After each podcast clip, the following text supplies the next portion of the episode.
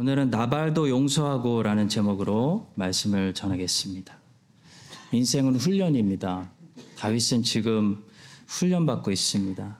하나님께서 다윗에게 이스라엘의 왕으로 기름 부으신 다음에 다윗이 바로 왕이 된 것이 아니고요. 약 10년 동안 광야에서 하나님을 의지하는 훈련, 하나님의 구원하심을 많이 체험하는 그런 훈련을 받게 됩니다. 여러분과 제가 살고 있는 인생도 훈련의 장소입니다. 훈련소이기 때문에 당연히 고난이 있고 챌린지가 있고 뉴 챌린지도 있고 그렇지만 이 훈련소에서 우리가 기대할 수 있는 것은 또 하나님의 구원하심이라는 거죠. 하나님의 이 극적으로 구원하심을 우리가 기대할 수 있습니다. 우리가 여기서 얼마나 버틸 수 있는지 견딜 수 있느냐만 훈련하는 것이 아니고요. 하나님을 끝까지 놓지 않고 붙들고 있을 때 하나님이 나타나셔서 우리를 구원해 주시는 그 구원을 많이 경험하면서 이 우리의 믿음이 자라게 되는 것, 이것이 이 훈련소의 목적입니다. 그래서 여러분, 광야에서 훈련받는다고 해서 고난만 기대하시면 안 됩니다. 광야에는 불뱀이 있지만 불뱀에서 우리를 구원하는 놋뱀이 있습니다. 놋뱀을 찾으셔야 된다는 거죠. 광야에는 홍해의 문제가 있고 바로의 군대의 문제가 있지만 광야에는 또 홍해를 가르시는 하나님이 있습니다. 또 바로의 군대를 막으시는 이 불기둥과 구름 기둥에 하나님이 있다는 거죠. 그래서 고난 중에 고난만 바라보는 사람은 안타까운 사람입니다. 신앙인은 고난 중에 고난에서 역사하시는 하나님, 고난에서 보호하시고 지키시는 하나님을 더 선명하게 바라보게 된다는 거죠. 자, 다윗은 사무엘상 24장에서 사울에게 복수하고 싶은 칼을 내려놨습니다. 그리고 원수에게 은혜를 베푸는 그런 광야의 극한 훈련을 통과했습니다. 그래서 잠시 사울과 다윗 사이에 평화가 찾아왔습니다. 그런데 그 평화는 오래가지 못했죠. 사무엘상 25장을 보니까 다윗은 사울이 사라지니까 이번에는 나발이 나타나가지고 뉴 챌린지가 나타나가지고 이 나발에게 복수하고 싶은 칼을 이제 내려놔야 되는, 또 원수에게 은혜 베풀어야 되는, 나발도 용서하고 그런 극한 훈련을 지나가는 것을 우리가 보게 됩니다. 근데 참 놀라운 사실은요, 다윗이 원수 사울도 그렇게 용서했는데 겨우 나발을 용서하지 못하고 하마터면 나발에게 복수하는 그런 잘못에 거의 넘어갈 뻔했다라는 사실입니다. 여기에 오늘 우리가 묵상하게 되는 첫 번째 메시지가 있습니다. 큰 고난에는 강하지만 여러분과 저는 평범한 일상에서 무너질 때가 많다는 것입니다. 평범한 일상에서 무너지는 사람들이 많다라는 사실이에요. 사울은 다윗에게 큰 원수였습니다. 사울을 죽이려고 온 나라를 수색했고 하루 이틀이 아니고 10년 동안 괴롭혔습니다. 그런데도 다윗은 그 대적 사울을 죽일 수 있는 절호의 기회가 2번이나 있었는데도 사울을 용서했습니다. 근데 재밌죠. 나발은 다윗을 죽이려고 하지 않았습니다. 나발은 다윗의 생명을 빼앗는 그런 위협적인 존재도 아니었습니다. 나발이 무슨 힘이 있어서 다윗의 생명을 빼앗겠나요?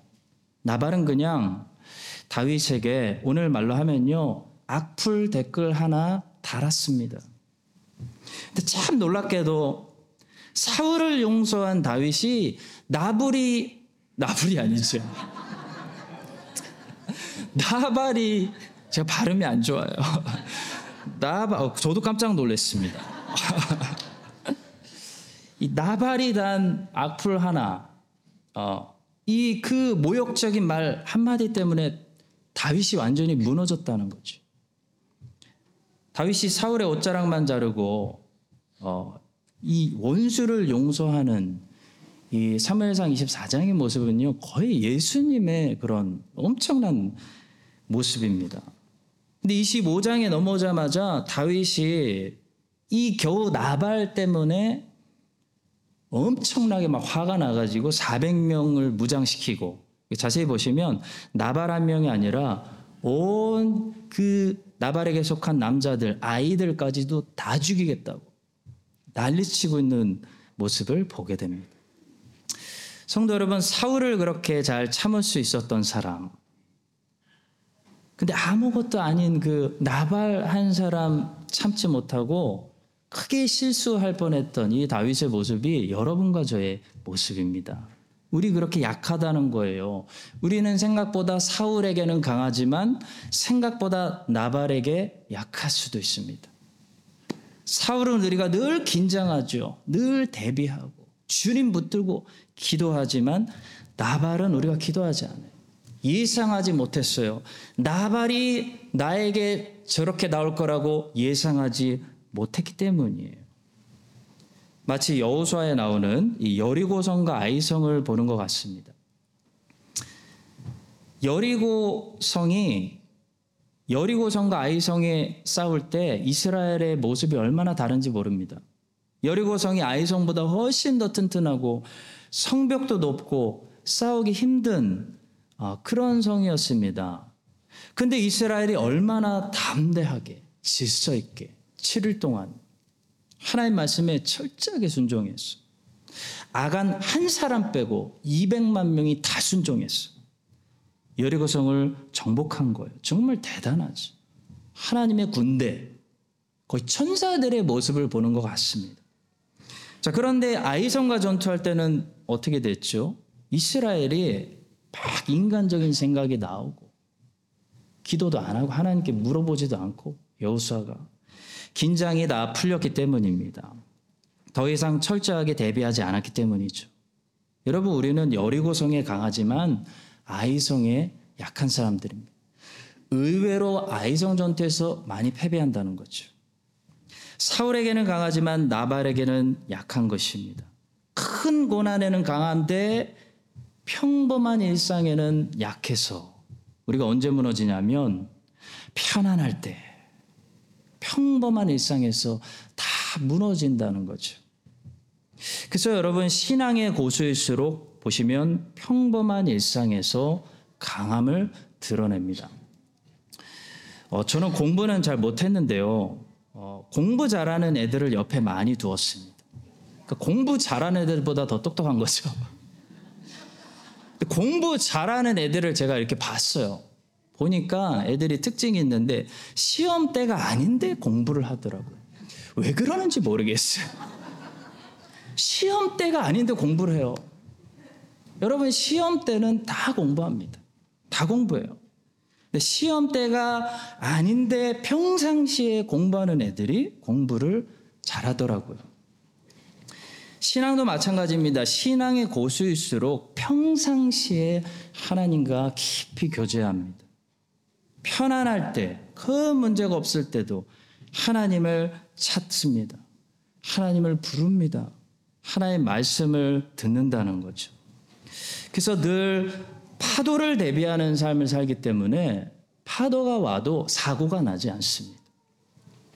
저는 이번 주에 이 솔로몬이 기브온 산당에서 그 천번 제사, 천제를 드린 말씀을 공부했는데요.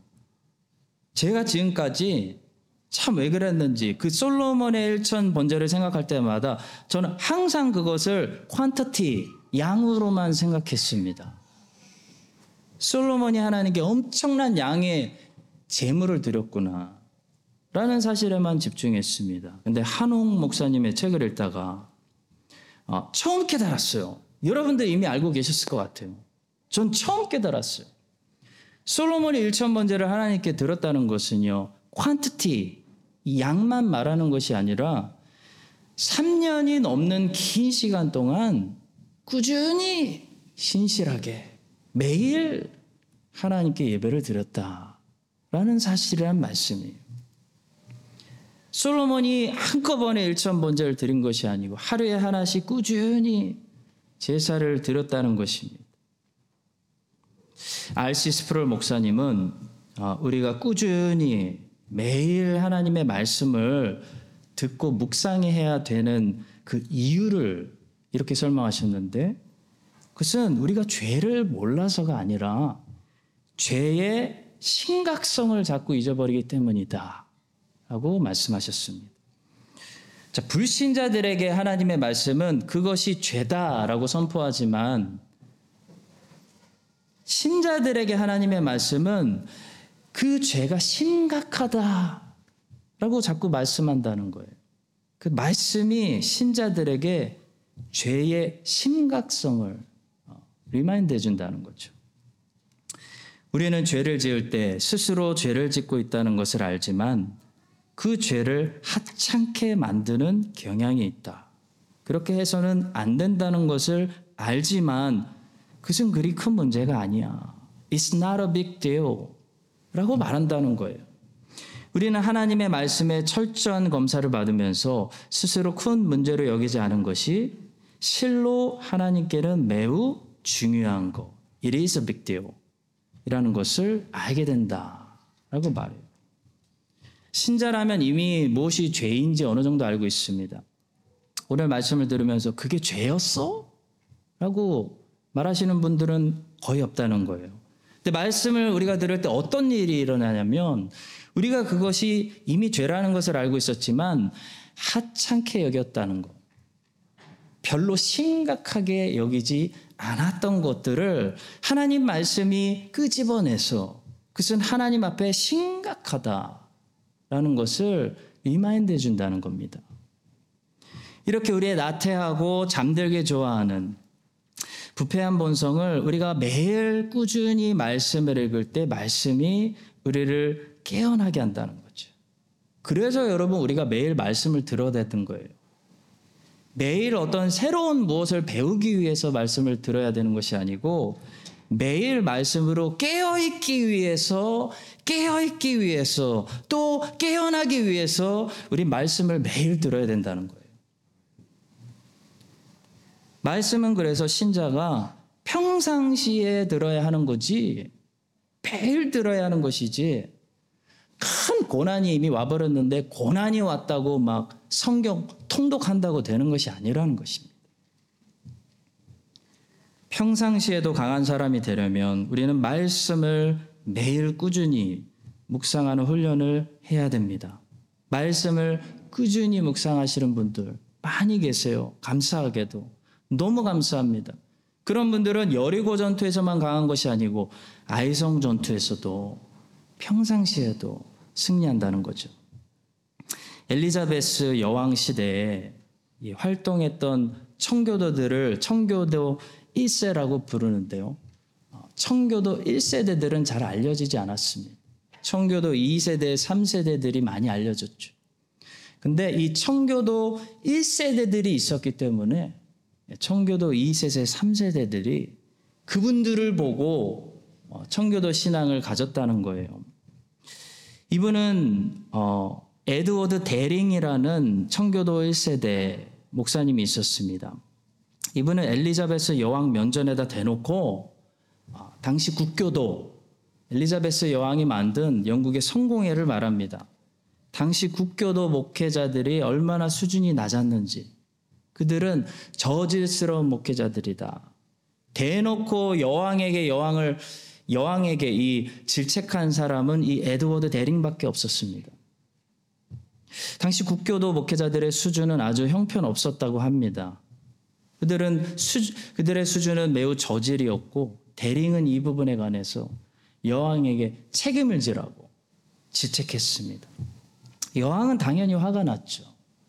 그래서 데링의 설교권, 강의권을 박탈하려고 했는데요, 밑에 있는 사람들이 데링을 고발할 죄목을 작성하는 일에서 서로 의견이 충돌하고 합의를 하지 못해가지고 데링의 입을 막는 일에 실패했습니다. 그 후로 데링은 런던의 세인트 폴 대교회에서 감동적인 히브리서 강해 설교로 최고의 설교자라는 평가로 인정을 받았고요. 다음 청교도 2세대와 3세대 목사들에게 설교를 어떻게 해야 되는지, 설교자의 태도에 대해서 큰 영향을 끼치는 그런 사람이 되었습니다. 자, 어떻게 에드워드 데링은 영국의 여왕의 면전에다 대고 그렇게 담대하게 설교할 수 있었을까요? 사실 이유가 있었습니다. 데링은 당시 결핵을 앓고 있었고 자기가 오래 살지 못한다는 사실을 알고 있었습니다. 실제로 데링은 36세 나이에 결핵으로 하나님의 부르심을 받았습니다. 결핵이라는 이 죽음의 그림자가 에드워드 데링으로 하여금 지체하면 안 된다, 타협하면 안 된다, 지금 해야 된다, 그를 깨어있게 했다는 것이죠. 그를 평범하지 않게 결핵이 만든 것입니다. 사도 바울을 보면서 우린 그런 생각을 합니다. 야, 사도 바울 어떻게 저런 삶을 살 수 있었을까? 한 가지 비결이 있는데요. 사도 바울에게 죽음의 그림자 같은 가시가 있었다는 사실을 우리는 잊어버립니다. 사도 바울의 업적은 기억하는데 사도 바울의 가시는 기억하지 않는다는 거죠. 그 가시가 바울을 늘 찌르기도 했는데요. 그 가시가 바울이 늘 깨어있도록 했다는 것입니다. 바울이 편해지지 않도록, 바울이 평범해질 수 없도록, 바울이 천천히 걸어가지 못하고 전력질주 할 수밖에 없도록 바울을 찌르는 가시가 있었다는 거예요. 성도 여러분, 많은 사람들이 평범함에 약하고 평상시에 무너져 버립니다. 사울에게는 강한데 나발에게는 약합니다. 여리고성은 무너뜨렸는데 아이성에게 어이없게 패배하고 맙니다. 왜 그럴까요? 평상시에 손을 놔버리기 때문입니다. 긴장이 풀리는 거죠. 고난이 오면 문제가 터지면 하나님을 열심히 붙들지만 고난이 없고 문제가 별로 없고 그러면 하나님과 더 이상 친밀하게 교제하지 않는 것입니다. 그래서 많은 사람들이 사울 앞에서 대단한 신앙을 보입니다. 하나님의 은혜죠. 근데 나발같이 별거 아닌 사람 앞에서 긴장 풀고 있다가 완전히 무너지는 거죠. 사울의 문제를 신앙으로 극복하셔서 여기까지 오셨다면 여러분들 잘하셨습니다. 하나님의 은혜예요. 칭찬해드리고 싶어요. 그런데 이제 별거 아닌 나발 같은 문제로 완전히 무너질 수 있습니다. 그것이 다윗의 모습이에요. 그렇게 되지 않도록 여러분과 제가 늘 평상시에 하나님의 말씀으로 깨어 있어야 됩니다. 그래서 죄의 심각성을 늘 예민하게 느껴야 됩니다. 그리고 아이성 앞에서도 긴장하고 에드워드 데링처럼 항상 지금이 마지막인 것처럼 깨어있는 우리 모두가 될 수 있기를 예수님의 이름으로 간절히 축원합니다. 두 번째는 다윗의 잘못된 결심입니다. 잘못된 일은 잘 되는 것보다 처음부터 막아주시는 것이 은혜다라는 사실을 보게 됩니다. R.C. 스프롤 목사님은 피터 드러커라는 유명한 경영 상담가가 효율성과 유효성을 다음과 같이 구분했다고 말했습니다. 효율성은 일을 제대로 하는 것이고 유효성은 제대로 된 일을 하는 것이다. 여기에 대해서 R.C. 스프롤 목사님은 이런 코멘트를 달았습니다. 일을 제대로 하는 것과 제대로 된 일을 하는 것은 다른 것이다. 당신이 잘못된 일을 효율적으로 하면 할수록 당신은 더욱더 나빠진다. 잘못된 일을 효율적으로 하는 것보다 옳은 일을 비효율적으로 하는 것이 훨씬 더 좋은 것이다. 저는 우리 사랑하는 조국 대한민국이 지금 현재 세계에서 존재하는 가장 효율성 최대 강국이라고 생각합니다. 자랑스럽습니다. 대한민국처럼 어떤 일의 피니시가 아름다운 나라가 없어요. 품질이 좋잖아요. 어떤 일이든지 일을 제대로 하고 열심히 하고 완벽하게 하는 민족 그렇게 많지 않다고 생각합니다. 우리 생각이 아니라 이제 세계가 인정하는 거죠. 미국 목사님이 미국에서 책을 출간하면요. 미국에서 출간하는 것보다 한국에서 출간되는 번역본이 훨씬 더 완벽하게 나옵니다. 가격도 싸고 종이 질이 다르죠. 더 많이 팔려요. 미국 목사님들이 놀래요. 내 책이 한국에서 더 잘 팔린다. 요나단 에즈어제 책을 미국에서 찾는 것보다요, 한국에 가면요 시리즈별로 다 나와 있습니다. 아주 그냥 정리 다 돼 있어요. 한국은 다 있어요. 없는 게 없어요. 어떤 일의 완성도, 퀄리티, 그 노력, 그걸 비교하면 한국을 이길 수 있는 나라 많지 않습니다. 자, 목사님들만 비교해도 한국 목사님들 뭐 잘못하는 것도 많지만 대단한 것도 많죠. 우리는 일주일에 설교를 미니멈 5개, 6개씩 해요. 게임이 안 되는 거예요, 다른 목사님. 우리는 또 설교를 길게 하지 않습니까? 목사님만 그런가요? 한국 교회는요, 권사라는 아주 특별한 은사가 있어요. 여러분, 세상 어딜 보세요. 아무리 찾아봐도 권사 비슷한 은사는 다른 교회에 없습니다. 한국 교회만 있는 특별한 은사예요. 특별한 은사. 외국 성도들은 밥 먹자 그러면 다 케이터링 합니다. 한국 교회는 케이터링 하면 믿음이 없다고 생각해요. 한국 교회는 권사님들이 해요. 권사님들. 지난번에 시드캠프 때 옆에 교회에서 첫날 돈가스를 해서 너무 맛있었어요. 근데 우리 권사님들 너무 안타까워하시는 거예요. 돈가스를 저렇게 사와서 튀기면 안 되는데.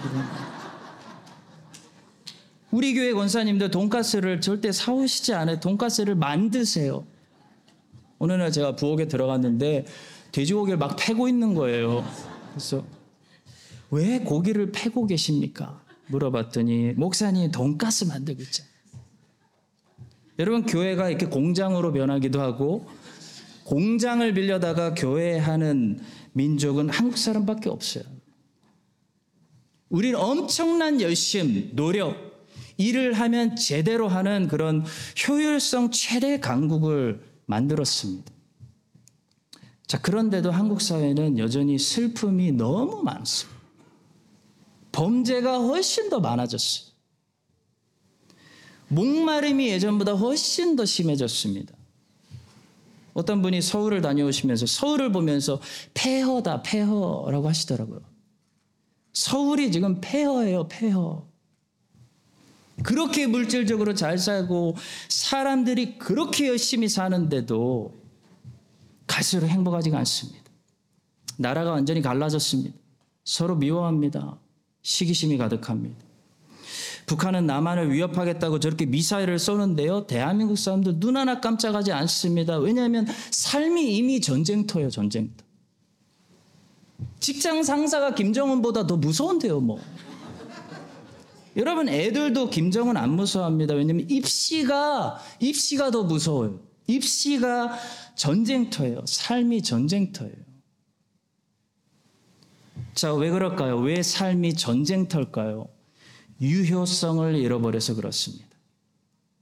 일을 제대로 하는데 제대로 된 일들을 안 해서 그래요. 갈수록 모든 국민이 열심히 사는데 무엇을 위해 열심히 살아야 되는지 모르는 거예요. 그것을 이끌어주는, 가르쳐주는 리더십이 없는 거예요. 리더십이.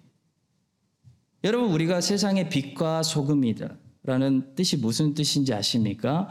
우리가 리드한다는 겁니다. 우리가 인도한다는 거예요. 우리가 가르친다는 겁니다. 이 한국 사람들의 노력과 땀방울과 그 열심이 이렇게 열매 없는, 후회만 남기는 그런 후회가 되지 않도록 무슨 일을 위해서 우리가 노력해야 되고 무슨 일을 위해서 우리가 땀을 흘려야 되는지 크리스찬이 진리로 인도하고 진리를 가르쳐줘야 된다는 거죠. 교회가 부패하면 그래서 그 사회는 항상 유효성이 떨어지는 것입니다. 제대로 된 일이 무엇인지 사람들이 분별하지 못하는 거예요. 무엇을 위해 인생을 살아야 되는지를 젊은이들이 모르니까 방황하는 거예요. 마약하는 겁니다. 우리나라 청소년, 청년 마약 문제가 얼마나 심각한지 몰라요. 소명을 알면 마약을 하지 않습니다. 어디로 가야 되는지를 알면 술 취하지 않는 거예요. 우리 청년들이 어디로 가야 되는지를 모르니까, 무엇을 위해서 살아야 되는지를 모르니까, 인생의 목적이 없으니까 당연히 방황하죠. 쾌락을 위해 살죠. 당연하죠. 이거 어른들 책임입니다. 부모의 책임이고 크리스찬의 책임입니다. 교회의 책임이고 목사들의 책임이에요. 성도 여러분, 다윗은 잘못된 일에 칼을 쓰고 열심을 내려고 했습니다. 잘못된 일에 다윗이 열심을 낼수록 어떻게 될까요? 결과는 다윗에게 치명적입니다.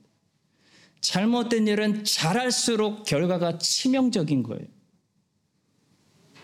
그것이 지금 한국 사회고 지금 그것이 다윗이 하려고 하는 일입니다. 자, 그런데 다행히도 하나님의 은혜가 임했어요. 하나님이 아비가일을 사용하셔서 다윗을 그 잘못된 일에서 미리 막으신 것입니다. 아비가일이 아주 지혜롭게 다윗을 설득했는데요. 그 중에서 다윗에게 이런 경고 비슷한 말을 해요. 지금 이 잘못된 일을 추진하시면 나중에 왕이 후회하십니다. 이게 나중에 왕에게 해가 됩니다. 라고 말합니다. 30절과 31절입니다. 여호와께서 내 주에 대해 하신 말씀대로 모든 선을 내 주에게 행하사 내 주를 이스라엘의 지도자로 세우실 때 내 주께서 무죄한 피를 흘리셨다든지 내 주께서 친히 보복하셨다든지 함으로 말미암아 슬퍼하실 것도 없고 내 주의 마음에 걸리는 것도 없으시리니 다만 여호와께서 내 주를 후대하실 때 원하건대 내 주의 여정을 생각하소서. 잘못된 일은 열심히 할수록 해가 돼서 돌아옵니다. 후회가 돼서 더 크게 돌아옵니다. 그래서 잘못된 일은 이렇게 하나님께서 은혜로 막아주시는 것이 복입니다. 하나님께서 우리에게 이 나라 뉴질랜드와 사랑하는 조국 대한민국에게 이렇게 다윗처럼 은혜 베풀어 주시기를 축복합니다. 잘못된 일들은 막아주시고 무조건 모든 일에 열심을 내는 것이 아니고 바른 일에 열심을 내야죠. 옳은 길에 땀을 흘려야죠. 사람을 살리는 일, 영혼을 살리고 가정을 살리고 아이들을 살리고 나라를 살리는 그런 일들에 다 같이 열심을 낼 수 있도록 은혜를 베풀어 주시기를. 하나님의 은혜밖에 답이 없어요. 이제는 하나님이 뉴질랜드와 대한민국에 은혜 베풀어 주시기를 예수님의 이름으로 간절히 축복합니다. 마지막 세 번째로 짧게 말씀드리면, 우리는 본문을 통해 하나님께서 순종하는 자들에게 결국 더 좋은 결과를 주신다라는 사실을 보게 됩니다. 자, 다윗에게는 이 화를 누르고 나발을 용서하는 것이 쉽지 않았을 것입니다. 그런데도 다윗은 아비가일의 말을 듣고 하나님께서 지금 나를 막으시는구나라는 것을 인정했습니다. 하나님이 이 여자를 통해 나를 막으시는구나라는 것을 인정하는 순간 생각을 바꾸고 순종합니다. 여러분, 저는 다윗의 위대함이 이것이라고 생각합니다. 다윗도 우리와 똑같이 실수합니다. 똑같이 흥분합니다. 다윗은 일단 하나님의 말씀을 듣고 이것이 하나님의 뜻이다라는 것이 깨달아지면요, 다윗은 고집부리지 않습니다. 다윗은 자기 생각을 바꾼다는 거죠. 다윗은 순종의 사람이었다는 거죠. 34절의 고백을 보시면 다윗이 분명히 지금 하나님이 자기를 막으셨다고 인정하고 있는 것을 보게 됩니다. 나를 막아 너를 해하지 않게 하신 이스라엘의 하나님, 여호와의 살아계심을 두고 맹세하노니. 자, 순종하면 어떻게 될까요? 순종할 때는 이게 너무 어려운 결정이지만 일단 순종하면 더 좋은 결과를 얻게 됩니다. 다윗이 순종했더니 하나님께서 열흘 만에 나발에게 복수해 주셨습니다. 여러분, 다윗은 그 순종할 당시에 복수를 기대한 것이 아니에요. 다윗은 하나님께서 나발을 열흘 만에 심판하실 거라는 사실 기대하고 용서한 거 아닙니다. 다윗이 용서했다는 것, 다윗이 하나님 뜻에 순종했다는 것은 이런 뜻이에요. 나발이 평생 저렇게 나를 모욕하고 다녀도 그냥 놔두겠습니다. 그냥 내가 감수하고 살겠습니다. 내가 그냥 돌아서고 용서하고 조용히 떠나겠습니다. 왜냐하면 하나님의 그것이 하나님의 뜻이기 때문입니다. 이런 거였어요. 그래서 여러분 순종은 쉬운 게 아닙니다. 순종 어려워요. 얼마나 나발에게 원수를 갚고 싶었겠습니까? 다윗은 그럴 능력도 있었습니다. 그런데도 다윗은 아비가일을 통해 자기를 막으시는 이 하나님의 뜻에 순종했더니 하나님께서 생각보다 빠른 시간에 열흘 만에 나발을 친히 보복해 주셨다는 거죠. 그것이 본문 38절입니다. 한 열흘 후에 여호와께서 나발을 치시매 그가 죽으니라. 여러분 아비가일 입장에서도 순종의 결과를 볼 수가 있습니다. 아비가일은 자기가 잘못한 것도 아니고 자기 남편이 잘못해가지고 남편이 지금 일을 냈는데요. 이 일에 아내로서 책임을 졌습니다. 그리고 다윗에게 가서 먼저 사과했어요. 아비가일은 다윗 설득하러 간 것이 아니고 다윗에게 사죄하러 간 겁니다. 여러분 그 일이 쉬웠을까요? 저 인간 때문에 내가 또 이 수습을 해야 되다니 이 아비가일이라고 여러분 그런 생각이 안 들었겠어요? 아비가일 입장에서는 억울합니다. 아비가일이 뭘 잘못했어요 여러분? 아비가일이 왜 사과해야 돼요? 나발이 사과해야죠. 그런데도 아비가일은 일단 책임을 지고 나아가서 사과했습니다. 다윗에게 용서를 구한 거예요. 여러분 이게 쉬울까요? 어려워요. 순종은 어려우니까 순종이에요. 아비가일은 다윗을 설득만 한 것이 아니에요. 아비가일은 먼저 자기 남편의 죄, 자기 집안 전체의 죄로 끌어안고 자기가 잘못하지 않았는데도 가서 사과했습니다. 엎드렸습니다. 24절입니다. 그가 다윗의 발에 엎드려 이르되 내 주여 원하건대 이 죄악을 나 곧 내게로 돌리시고 여종에게 주에게 말하게 하시고 이 여종의 말을 들으소서. 28절입니다. 주의 여종의 허물을 용서하여 주옵소서. 여러분 이렇게 다윗이나 아비가일이나 이 참 어려운 순종입니다. 근데 이런 순종을 하나님께 드렸을 때 하나님께서 어떻게 하셨나요? 그들에게 각자 좋은 것으로 큰 것으로 갚으셨다는 사실을 여러분들은 주목하셔야 돼요. 다윗에게는 원수를 하나님께서 직접 열흘 만에 갚아주셨고 아비가일에게는 어떻게 갚아주셨습니까? 아비가일이 생각지도 않았어요. 다윗의 아내가 되는 놀라운 축복으로 갚아주신 거예요. 아비가일은 조금도 다윗의 아내가 되려고 다윗에게 나간 거 전혀 아니었습니다. 오해하지 마세요. 이 여인을 오해하지 말아주세요. 아비가일은 용서를 구하고 자기 목숨 걸고 자기 집안의 목숨 살려달라고 빌러 나갔습니다. 다윗의 뜻밖의 아내라가 되라라는 뜻밖의 제안을 듣고 놀라고 있는 아비가일의 모습을 봅시다. 41절입니다. 아비가일이 일어나 몸을 굽혀 얼굴을 땅에 대고 이르되 내 주여 여종은 내 주의 전령들의 발 씻길 종입니다. 나는 당신의 아내 될 사람이 아니고요. 당신의 부하들의 발이나 씻길 사람입니다. 사랑하는 성도 여러분, 하나님께 순종하시면요. 순종할 당시에는 자존심이 상합니다. 자존심 내려놔야 돼요. 근데 내가 잘못하지도 않았는데 내가 먼저 사과해야 될 일들이 많아요. 근데 내 자존심 내려놓고서 이렇게 순종하면요. 하나님께서 여러분들의 자존감을 높여주실 줄로 믿습니다. 아비가일이 자존심 내려놓고 순종했더니 다윗의 왕의 아내가 되는 자존감을 높여주셨어요. 하나님께 순종하면 순종할 당시에는 손해보는 것 같아요, 여러분. 100% 손해보는 것 같아요. 근데 하나님께서 큰 것으로 갚아주실 줄로 믿습니다. 하나님께 순종하고 있는 이 다윗과 아비가일처럼 이번 새로운 한 주도 하나님께 잘 순종해서 하나님께서 많은 복을 여러분들의 삶 속에 넘치도록 응답하여 주시기를 은혜가 풍성하시고 충분하신 예수 그리스도의 이름으로 간절히 축원합니다. 기도하겠습니다. 은혜가 풍성하신 하나님 아버지, 다윗과 아비가일처럼 하나님의 뜻에 순종해서 더 크신 하나님의 은혜를 경험하는 우리 성도들의 귀한 삶이 되게 하여 주시옵소서.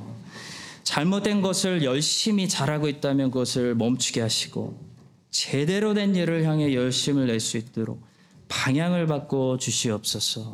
평상시에도 하나님과 깊이 교제하게 하시고 큰 산을 넘었는데 겨우 작은 산에서 넘어지는 그런 실수를 하지 않도록 항상 말씀하여 주시옵소서. 예수 그리스도의 이름으로 기도합니다. 아멘.